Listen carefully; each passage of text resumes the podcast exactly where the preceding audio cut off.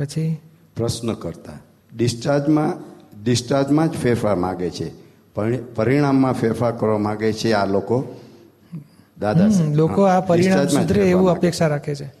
લોકો ડિસ્ચાર્જ છે આ પરિણામ છે પણ એને સુધારવાની અપેક્ષા રાખે છે. એવું લોકો તો કે હા એવું જ કરે દાદા કહે છે. દાદાશ્રી હા. એટલે જગતને આ લક્ષની ખબર જ નથી આ ભાન જ નથી. હું એને અભિપ્રાયથી મૂર્ત મુક્ત કરવા માગું છું. અત્યારે આ ખોટું છે એવો તમારો અભિપ્રાય બેસી ગયો. કારણ કે પહેલાં આ ખરું છે એવો અભિપ્રાય હતો અને તેથી સંસાર ઊભો રહ્યો. અને હવે એ ખોટું છે એવો અભિપ્રાય થયો. એ મુક્ત થયો. હવે આ અભિપ્રાય બદલાવવો ના જોઈએ. ફરી કોઈ પણ સંજોગોમાં. બસ. આખો મોક્ષ માર્ગનું રહસ્ય લોકોને લક્ષમાં હોય નહીં. આ સંસાર ખરો છે, સંસારમાં સુખ છે, પાંચ ઇન્દ્રિયનો સુખો, બસ ભોગવીશું, મજા આવશે. પૈસામાં સુખ, લક્ષ્મીમાં સુખ, માનમાં સુખ. એ અભિપ્રાય હતો, એનાથી સંસાર ઊભો રહ્યો છે. હવે કે આ ખોટું છે, આમાં સુખ નથી, આ જોખમ છે, આત્મામાં સુખ છે, એ અભિપ્રાય થયો. એટલે અંદરથી પહેલું સ્ટેપ આપણે મુક્ત થયા. હવે જે પ્રકૃતિ બાકી છે મુક્ત થવાની, એ ધીમે ધીમે ખાલી થતી જશે. હવે આ અભિપ્રાય કોઈ પણ સંજોગમાં ફરી બદલાવો ના જોઈએ. તો આપણે આ સત્સંગના ટચમાં ટચમાં રહ્યા કરીએ, એટલે આપણો અભિપ્રાય ક્યારેય બદલાશે નહીં હવે. હા, પાછો કુસંગમાં પહેશે ને તો બદલાઈ જતા વાર ના લાગે. કારણ દાદરા ચડવા ને એમાં જોર ચડે, હા. સો પગથિયા ચડવા હોય ને તમે બાર મિનિટે ચડ્યો હોય. અને ધક્કો મારીને સો પગથિયા ઉતારવા હોય તો કેટલી વાર લાગે? હડે ડાટ ગબડે તે ત્રણ સેકન્ડમાં નીચે. બોલો આ કુસંગથી નીચે ગબડી પડતા વાર નહીં લાગે. એટલે આપણામાં મોટા મોટા પાંચમી આજ્ઞા મૂકે ને, સત્સંગના ટચમાં રહેજો, સત્સંગના પરિચયમાં રહેજો. અને આ અભિપ્રાય કોઈ પણ સંજોગમાં નહીં બદલાય. અભિપ્રાય ના બદલાયો, એટલે આપણો પછી આગળના મોક્ષ માર્ગમાં જ આપણા માઇલ કપાશે. અને આ સત્સંગથી એ અભિપ્રાય ન બદલાય એવું આપણી માટે મોટા મોટું સાધન આ સત્સંગ. આ શિબિરો, આ પારાયણો, આપણી આ વિસીડીઓ, આ દાદાની વાણીના પુસ્તકો, એ એક ધારી વાત છે કે કેમ કરીને મોક્ષ માર્ગમાં આગળ વધવાના ખૂટતા બધા સંજોગ પુરાવા મળતા જાય. આ મોક્ષ માર્ગથી ઊંધી એક શબ્દ આમાં નથી આપણો. એટલે માણસને એમને મજબૂત થતો જાય આ વાણી, આ સત્સંગ બધા પરિચયથી. આ નવ કલમો રોજ બોલશો ને, તો ધીમે ધીમે કોઈની સાથે ઝઘડા, તોફાન કશું નહીં રહે. કારણ કે પોતાનો ભાવ તૂટી ગયો છે. હવે જે રિએક્શનરી છે, એવું એકલું જ રહ્યું છે. તે ધીમે ધીમે ધીમે ઓછું થતું જાય.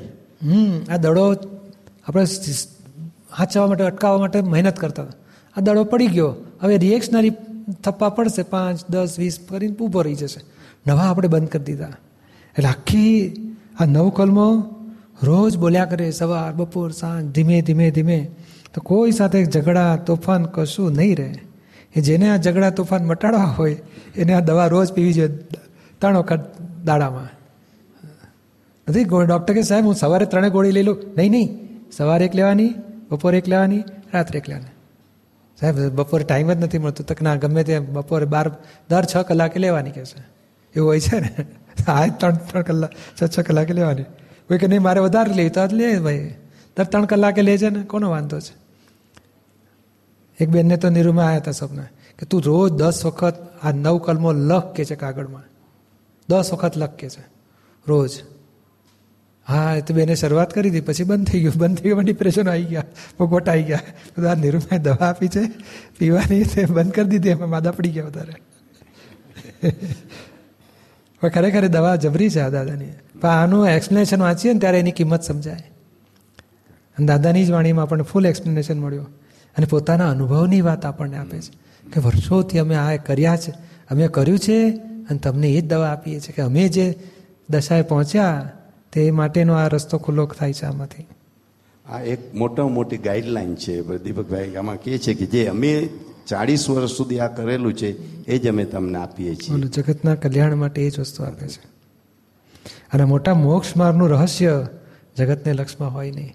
આ કેટલું મોટું ઓથોરિટીથી પૂરા સાથે આપે છે કે ભાઈ મોક્ષ માર્ગનું રહસ્ય અને પોતે મોક્ષ સ્વરૂપ વર્તીને આપણને આ રહસ્ય આપતા આ એનું આખું આમ ગેરંટી સાથે ગેરંટી સાથે આપે છે. મહાત્માઓ માટે એ ચાર્જ કે ડિસ્ચાર્જ પ્રશ્ન કરતા. ભાવ અને ભાવના એ બે વચ્ચે શું ફેર? દાદાશ્રી એ ચંદુભાઈમાં બેવું આવી ગયું. પણ ખરું કહે છે, ભાવ અને ભાવ ભાવનામાં ડિફરન્સ છે. પ્રશ્ન કરતા, ભાવના પવિત્ર હોય અને ભાવ તો સારો પણ હોય, ખરાબ પણ હોય. દાદાશ્રી, ના, ભાવના પવિત્ર હોય એવું નહીં. ભાવના તો અપવિત્ર નહીં લાગુ થાય. કોકનું મકાન બાળી મેળવાની એ ભાવના થાય અને કોકનું મકાન બંધાવી આપનાની આપવાની એ ભાવના થાય. એટલે ભાવના બે બાજુ વપરાય. પણ ભાવ એ ચાર્જ કહેવાય છે અને ભાવના એ ડિસ્ચાર્જ છે. આપણને જે મય થાય છે કે મારે આ આવું કરવાના ભાવ થાય છે આમ કરવાનું છે એ પણ ભાવના છે. એ ભાવ નથી. ખરેખર ભાવ તો ચાર્જ હોય તે. એટલે કર્મ ભાવથી આ જગત ઊભું થયેલું છે. આ ભાવ કર્મથી આ જગત ઊભું થયેલું છે. ભાવ કર્મ. કર્મ ભાવ. નહીં પણ ભાવ કર્મ છે. સોરી એટલે ભાવ કર્મથી આ જગત ઊભું થયેલું છે. આપણાથી કોઈ પણ વસ્તુ ના થાય, તો પણ ભાવ તો રાખવો જ એવો. એ આપણે ત્યાં ભાવ ઉડાડી મેલ્યો છે. બહારના લોકોને ભાવ કર્મ કરવું જોઈએ. એટલે શક્તિ માગવી જોઈએ. જેને જે જોતી હોય, એ દાદા ભગવાનની પાસે શક્તિ માગવી જોઈએ. પ્રશ્ન કરતા, બહારના જે જગતના લોકો છે, એને આ શક્તિ માગવી જોઈએ. તો આપણા મહાત્માઓએ જે શક્તિ માગે છે, ભાવના કરે છે, એ શેમાં જાય? દાદાશ્રી મહાત્માઓ માગે છે એ ડિસ્ચાર્જમાં છે, કારણ કે ભાવના બે પ્રકારની છે. ચાર્જ અને ડિસ્ચાર્જ બેવું જગતના વ્યવહારના, વ્યવહારમાં લોકોની ભાવના હોય અને આપણી અહીં ભાવના હોય, પણ આ ડિસ્ચાર્જ રૂપે છે આપણી અને એમને ડિસ્ચાર્જ અને ચાર્જ બેવ રૂપે ભાવના હોય. પણ શક્તિ માગવામાં નુકસાન શું છે? હવે આમાં આપણને એમ લાગે ડિસ્ચાર્જ એટલે શું સમજવું? આ જમીએ છે ને ફર્સ્ટ ડિસ્ચાર્જ કહેવાય. ટોયલેટ બાથરૂમ જવું એ સેકન્ડ ડિસ્ચાર્જ કહેવાય. આ ડિસ્ચાર્જ ખાઈએ ને, તો શક્તિ શરીરમાં રહેશે, કામકાજ થશે. પણ આ છે ડિસ્ચાર્જ કયા આધારે? તો કે ના, ગયા ભાવમાં પરમાણુ ચાર્જ થઈ ગયા હતા, એના આધારે. એટલે આ બે લેવલે ડિસ્ચાર્જ છે. જગતના ભાવના બે લેવલે છે. જગતના લોકોને ચાર્જ પણ છે અને ડિસ્ચાર્જ પણ થશે. અને આપણે આ ડિસ્ચાર્જ એ ડિસ્ચાર્જનું પાછું પરિણામ આવશે. એટલે ફર્સ્ટ ડિસ્ચાર્જ અને પછી સેકન્ડ ડિસ્ચાર્જ એ પરિણામ એવું આવશે કે આ આપણે શું છે કે ભાવ એટલે શું? આપણે હું શુદ્ધાત્મા થઈ ગયા ને છેલ્લામાં છેલ્લો ભાવ છે. હવે એથી આગળ કોઈ ભાવ રહેતો નથી. જગતના લોકો તો હું ચંદુ છું, પછી પાછું હું સાધુ થઈશ, પછી હું ઉપાધ્યાય. કે જે કરતો કરતો એ ભાવ ઊંચો કરતો કરતો આગળ વધવાનું બાકી છે. એટલે આપણને મૂળ ભાવ, જે સ્વભાવ કહેવાય છે, એ સ્વભાવમાં મૂકી દીધા. અક્રમ છે એટલે. અને હવે આ ડિસ્ચાર્જની ખોટો જે બાકી છે ને, એ ડિસ્ચાર્જની ખોટો ભરપાઈ થવા માટે આ ભાવનાઓ છે. એટલે અક્રમમાં આટલું સ્ટેપિંગ બદલાય છે કે તમને મૂળ ભાવ મળી ગયો પ્રતિથિમાં હવે નવો ભાવ બદલાવાની કે વધારવાની કંઈ જરૂર રહેતી નથી. કાયમના તમે શુદ્ધાત્મા થઈ જ ગયા. હા મનુભાઈને જે બાકી છે એ બધું ઊંચું લાવવાનું ને. તે આ પછી એની પાસે કે તું ભાવના ભાવ, તું નવ કલમો બોલ, તું શક્તિ માગ. એટલે એની એની જે ખોટ છે ડિસ્ચાર્જની એટલે કે મનુભાઈ પોતે ડિસ્ચાર્જ ભાગમાં છે. પણ તોય એ નોર્માલિટીમાં આવ્યા વગર પૂતગલ પણ ચોખ્ખું થયા વગર મોક્ષ નહીં થાય. એટલે આ નોર્માલિટીમાં આવવા માટે આ બધી ભાવનાઓ છે.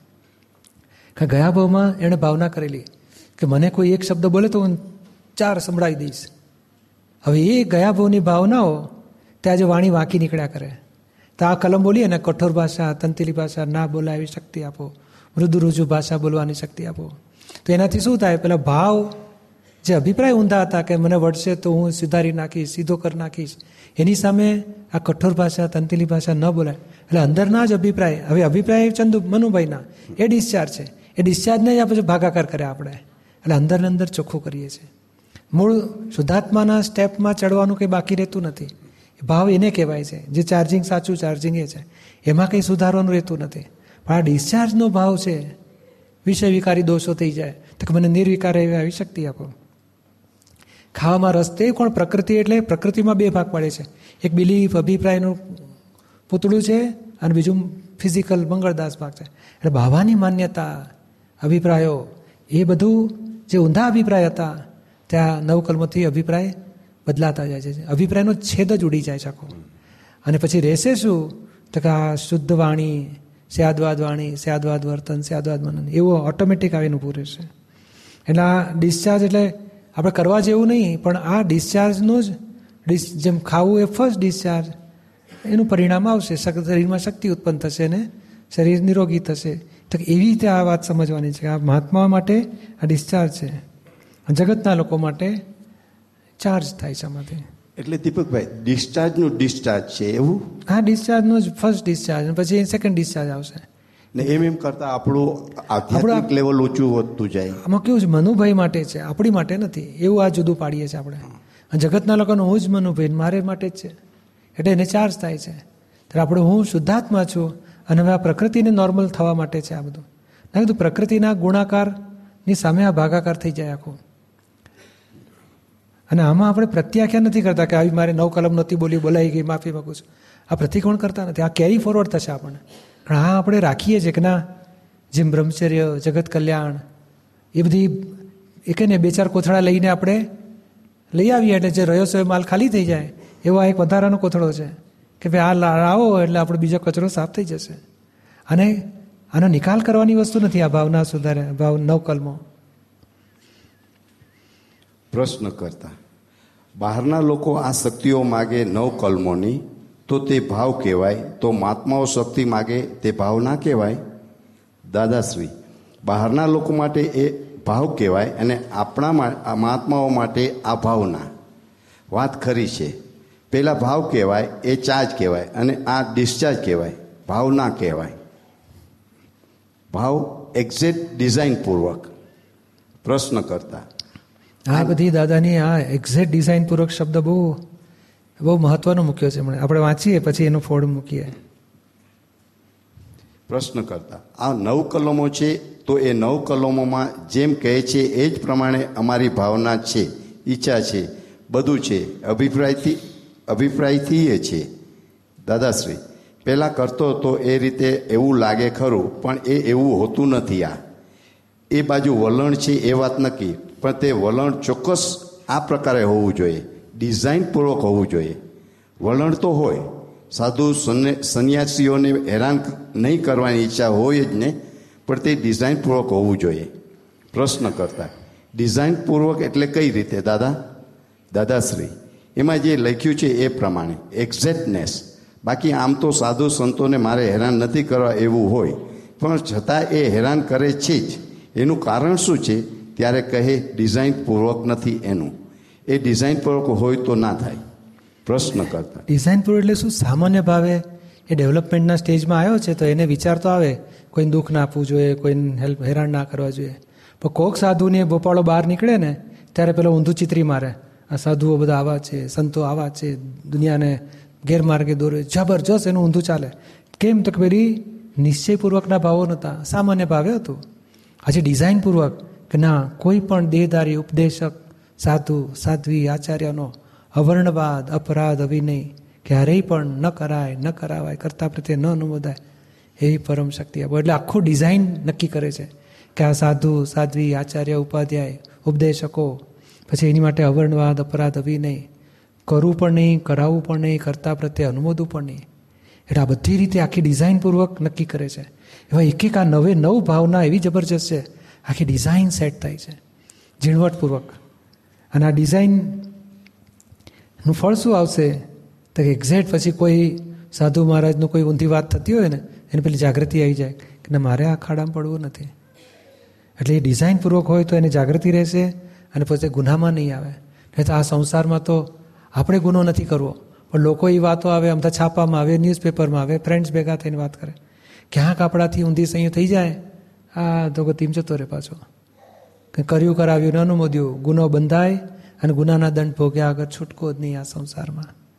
એટલે એક ગુનો ના ઊભો થાય એવી આ દાદાની અદ્ભુત શોધખોળ છે આ નવ કલમોમાં એટલે દીપકભાઈ, આપણે આમાં પહેલાં વાંચ્યું આ નવ કલમમાં કે કોઈ પણ સાધુ સાધુ સાધ્વી કે ઉપદેશકોનો ક્યારેય પણ અવર્ણવાદ અપરાધ અવિનય ન કરવું અને એ બધા અંતર્યામી એટલે કે એ માર્ગ આગળ છે. પછી એ સાચું ખોટું કરે તો એનું પણ આપણે કઈ પણ.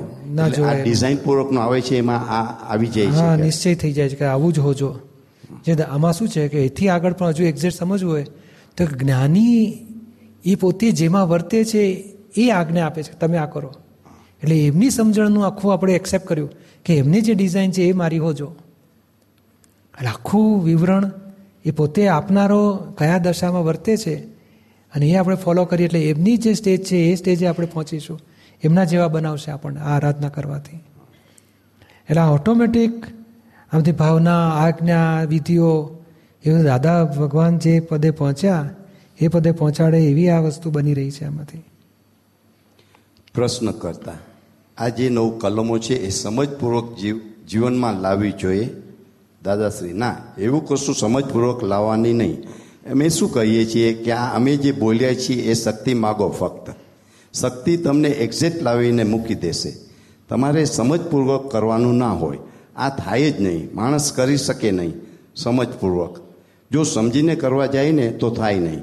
કુદરતને સોંપી દેવું. એટલે હે દાદા ભગવાન, શક્તિ આપો. શક્તિ ઇટસેલ્ફ ઉગે, પછી એક્ઝેક્ટ આવે. એટલે બહુ આપણો એકદમ ભાર ઓછો કરી નાખ્યો, નહીં તો અજ્ઞાન દશામાં તો થાકી જાય માણસ.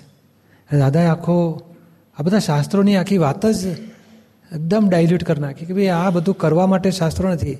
એ થર્મોમીટર જેવા છે કે તમે ક્યાં ઊભા છો તમને ખબર પડશે. કરવા માટે તો પુરુષાર્થ કરવા માટેનો રસ્તો જુદો છે. અને એ આ કોક આવા જ્ઞાની હોય ત્યારે પુરુષાર્થનો રસ્તો ખુલ્લો કરી આપે. શ્રીમદે કહે છે ને, કેટલું બધું બીજું કાંઈ શોધ નહીં, તું જ્ઞાનીને શોધ. એ પછી એ જે કરાવે ને, એ બધું તારું મોક્ષ કરાવીને ઊભા રહેશે પોતે જ. એટલે આ રસ્તો જ, આ પ્રત્યક્ષનો રસ્તો અને એ અનુભવીનો રસ્તો જ માણસને પૂર્ણતા, પૂર્ણ અનુભવી બનાવી શકે. એટલે આ સહેલો રસ્તો છે આખો, આ ક્રમિક માર્ગ, ક્રમિક માર્ગના શાસ્ત્રોના આધારે માણસ ચાલે ને, એમાં આજે પહોંચી નહીં વળે. ત્યારે દાદા જેવા જ્ઞાનીને આધીન રહીને, આ એક જ અવતારમાં આખી ડિઝાઇન ફેરફાર થઈ જાય ભવો ભવની એટલે દીપકભાઈ પ્રત્યક્ષ વગર તો આ કંઈ થઈ જ નહીં શકે. અત્યારે કદાચ ન હોય તો પણ ગમે ત્યારે ફ્યુચરમાં પણ આપણને પ્રત્યક્ષની જરૂર તો કરી જ આગળ વધવા માટે એટલે કે હેલ્પ કરવા માટે અને આ તો અક્રમ વિજ્ઞાની કહેવાય. ક્રમિક માર્ગમાં ગુરુને આધીન રહે ને તો જ એનો પ્રગતિ થાય. ત્યારે આ તો પૂર્ણ જ્ઞાની સંપૂર્ણ જ્ઞાની. અને કેવું દરેક દિશાનું વિજ્ઞાન ખુલ્લું કર્યું છે. દરેક શબ્દ એ શબ્દ ઉપર વિજ્ઞાન છે. અને એ વિજ્ઞાનના આધારે એ પોતે અનુભવીને વર્તે છે અને આપણને એ જ આધાર આપે છે. તમે એ પકડશો તમે પણ આવા અનુભવી થશો. અને એમાં અવિરોધાભાસ વિજ્ઞાન ખુલ્લું કર્યું છે. એ જો જે સમજવા માગતો હોય ને તો એને બધું એકથી સો સુધીની બધી લિંક મળે. અ અધૂરું નથી ક્યાંય. કમ્પ્લીટ પૂર્ણ વિજ્ઞાન છે. એટલે દાદાએ કહ્યું ને કે અમારા આ જે છે વાણી એમાં કોઈ પણ છેકો મારી નહીં શકે. ના ફેરફાર વિરોધાભાસ નથી. એટલે માટે ફેરફાર કોઈ કરવાની જરૂર જ નહીં રહે. બહુ ઊંચી વસ્તુ છે આ. સમજાય નહીં, ત્યાં સુધી બહુ બહુ એવું જ. સાથી, એવું હું બોલ્યો હોઈશ કે શક્તિ માગજો. શક્તિ આપ, આપો એમ. પોતે કરી શકે નહીં ડિઝાઇન મૂળ ડિઝાઇન સી રીતે કરી શકે? એટલે આ ઇફેક્ટ છે. શક્તિ જે આ માંગીએ છીએ એ કોષ છે અને આવશે ઇફેક્ટ તે ઇફેક્ટ પણ કોની મારફત આવે છે? દાદા ભગવાનની મારફત ગોઠવેલી. ઇફેક્ટ ભગવાનના થ્રુ આવવી જોઈએ. એટલે આ નવ કલમો પ્રમાણે શક્તિ માંગ માંગ કરે તો એની મેળે જ નવ કલમોમાં પછી રહે. નવ કલ- કલમમાં જ નવ કલમમાં જ રહે પછી ઘણા વર્ષે. નહીં આપણે અત્યારે કહીએ કે મારાથી આ ગુસ્સો થઈ ગયો કે મારાથી આ ઝઘડો થઈ ગયો કે આપણે ડિઝાઇન બનાવી હતી? કે પેલો આમ બોલે એટલે હું આમ બોલીશ પછી આમ બોલે એટલે હું આમ બોલીશ? કશું નહીં. એ ડિઝાઇન કે કરવા ગયેલા આપણે? કરવા તો આવડે નહીં કેવી રીતે ઝઘડો કરવો એ? તો કે આપણે શું કે? મને જો જો છંછેડ્યો છે ને તો હું એને સીધો કરી નાખીશ. આટલો જ ભાવ કર્યો તો. કીધું, કેવી રીતે સીધો કરવો? એ કુદરતને આવડે પછી. એ પેલો, આમ મારે તો આમ ઠોકે, પછાડે માથા ફોડી નાખે, દાંત તોડી નાખે, ગમે તે રીતે ઝઘડો કરી, સીધો કરી નાખે સામ સામે. બોલો આ ડિઝાઇન જો ઊંધામાં ડિઝાઇનમાં સેજ ભાવ બગડવાથી ઊંધી ઊંધી ડિઝાઇનો બંધાઈ જતી હતી અને ઊંધા રૂપકો આવી શક્યા અને આપણે જોઈએ છીએ ઊંધા રૂપકો. દુઃખી થઈએ છીએ તો આ એક સવળો ભાવ નાખવાથી એ ડિઝાઇન સવળી બીજ પડશે? તેના સવળા રૂપક આવશે ત્યારે કેવું અદ્ભુત હશે. અને આપણે ઊંધા ઉપરથી તાળો બેસાડે તો સીધાનું જજમેન્ટ આવે કે આવું બની શકે. એટલે આખી ડિઝાઇન પૂર્વક માણસ કેવી રીતે કે છે? આખી ડિઝાઇન ના કરી શકે. આ મગનો દાણો તમે નાખો ને પછી બોલો, એ બાજુમાં ઝાડ હોય ને, તો મગના છોડવાના વાંકો કરીને બહાર નીકળવાનું શીખવાડવું ના પડે. એની મેળે જ આમ વાંકો વળી બહાર નીકળીને સિંગો આવે ને. એ શીખવાડ, એની મેળે એને સંજોગો જ પરિણામ આવશે ત્યારે તમે જોજો કહેશે પણ બીજ નાખો, બીજ કયું બીજ નાખવું છે? કેટલાક રઈનું નાખે, કેટલાક કૂચનું નાખે, કેટલાક બોરડી નાખે. તો કે, દાદા ઊંચા ઊંચું બીજ કહેશે આ સુખડનું બીજ નાખો. એ પછી ઉગશે ને તો સુગંધીદાર બધા ફળ આવશે. એટલે આ બીજની કિંમત છે. મોટા મોટું આપણને આ બીજ દાદા આપી દે છે કે આ નવ કલમો એવા બીજ છે કે ભવ સુધારી નાખશે આખો અને આ શક્તિ માગ માગ કરો એટલે એની મેળે પછી જીવનમાં વણાયેલી રહેશે આ નવ કલમો. એ રૂપકમાં વર્તનામાં આવીને ઊભી રહેશે આ નોકલમાં પછી? જગ સંબંધોથી છૂટવા માટે પ્રશ્ન કરતા એ જે નવ કલમો આપી છે એ વિચાર વાણી અને વર્તનના શુદ્ધ શુદ્ધતા માટે જ આપી છે ને? વાણી વિચાર વર્તનની શુદ્ધતા થવા માટે આ નવકલમો છે. તો દાદા કે છે આગળનું રહસ્ય બહાર પાડે છે. પણ આમાં એટલું બધું રહસ્ય બહાર પાડ્યું છે કે આખી દુનિયાના વ્યક્તિઓ સાથે આપણે જે તાણાવાણા બંધાયેલા રાગ દ્વેષ મોહના સંબંધોથી એ બધું એમને એમ છૂટી જશે કે છે હા એટલે માટે આ નવકલમો બોલવાની છે. વાંચી આગળ. દાદાશ્રી ના ના આમાં જરૂર જ નથી. અક્રમ માર્ગમાં એ જરૂર જ નથી. આ નવ કલમો તો તમારા હિસાબ બધા બંધાયેલા હોય અનંત અવતારના બધાની જોડે એ હિસાબ છૂટી જવા માટે આપી છે ચોપડા ચોખ્ખા કરવા માટે આપી છે. મન મન વચન કાયા એ ડિસ્ચાર્જ પરિણામ છે એને શુદ્ધ કરવાની મહેનત કરશો જ નહીં. એ તો એ ખરી પડશે ડિસ્ચાર્જ થઈને. પણ એ ડિસ્ચાર્જ જે વાંકી વાણી નીકળે છે, એની પાછળ શું તો પેલો વાંકો અભિપ્રાય. તે વાંકા અભિપ્રાયને આ સીધો કરવા માટે નવકલ્મો છે.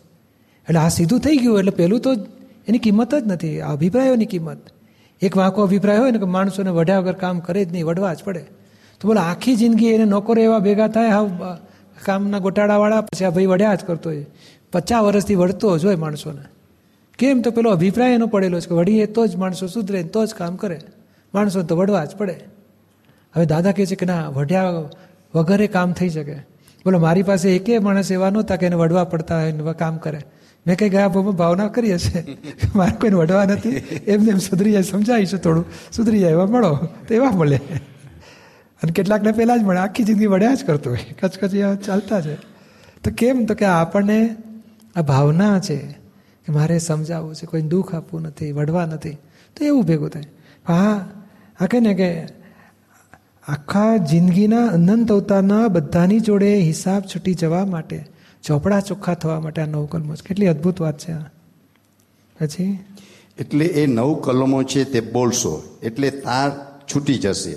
લોકોની જોડે તાર જે બંધાયેલા છે, તે ઋણાનું બંધ તમને મોક્ષ કરવા દેતું નથી. તે આ તાર છૂટવા માટે નવ કલમો છે. આ બોલ્યા એટલે તમારા અત્યાર સુધી જે દોષો થઈ ગયેલા ને એ બધા ઢીલા થઈ જાય બોલવાથી. અને આ તો પછી એનું ફળ તો આવે જ. બળેલી દોરી જેવા થઈ જાય. તે આમ હાથ કરીએ ને એટલે પડી જાય. બીજે બહુ પડી જાય દોરા. દો બળી ગયેલી દોરી જેવું થશે બીજે બહુ. અને હાથ હટાડ તેની સાથે પડી જશે દોષો બધા. પણ આ બધો કેટલાય ભવો ભવતી લોકો સાથે જે રાગ, દ્વેષ ના તારા હતા એ એ બંધનો જ આપણને મોક્ષે જ જવા નહોતું દેતું કે છે.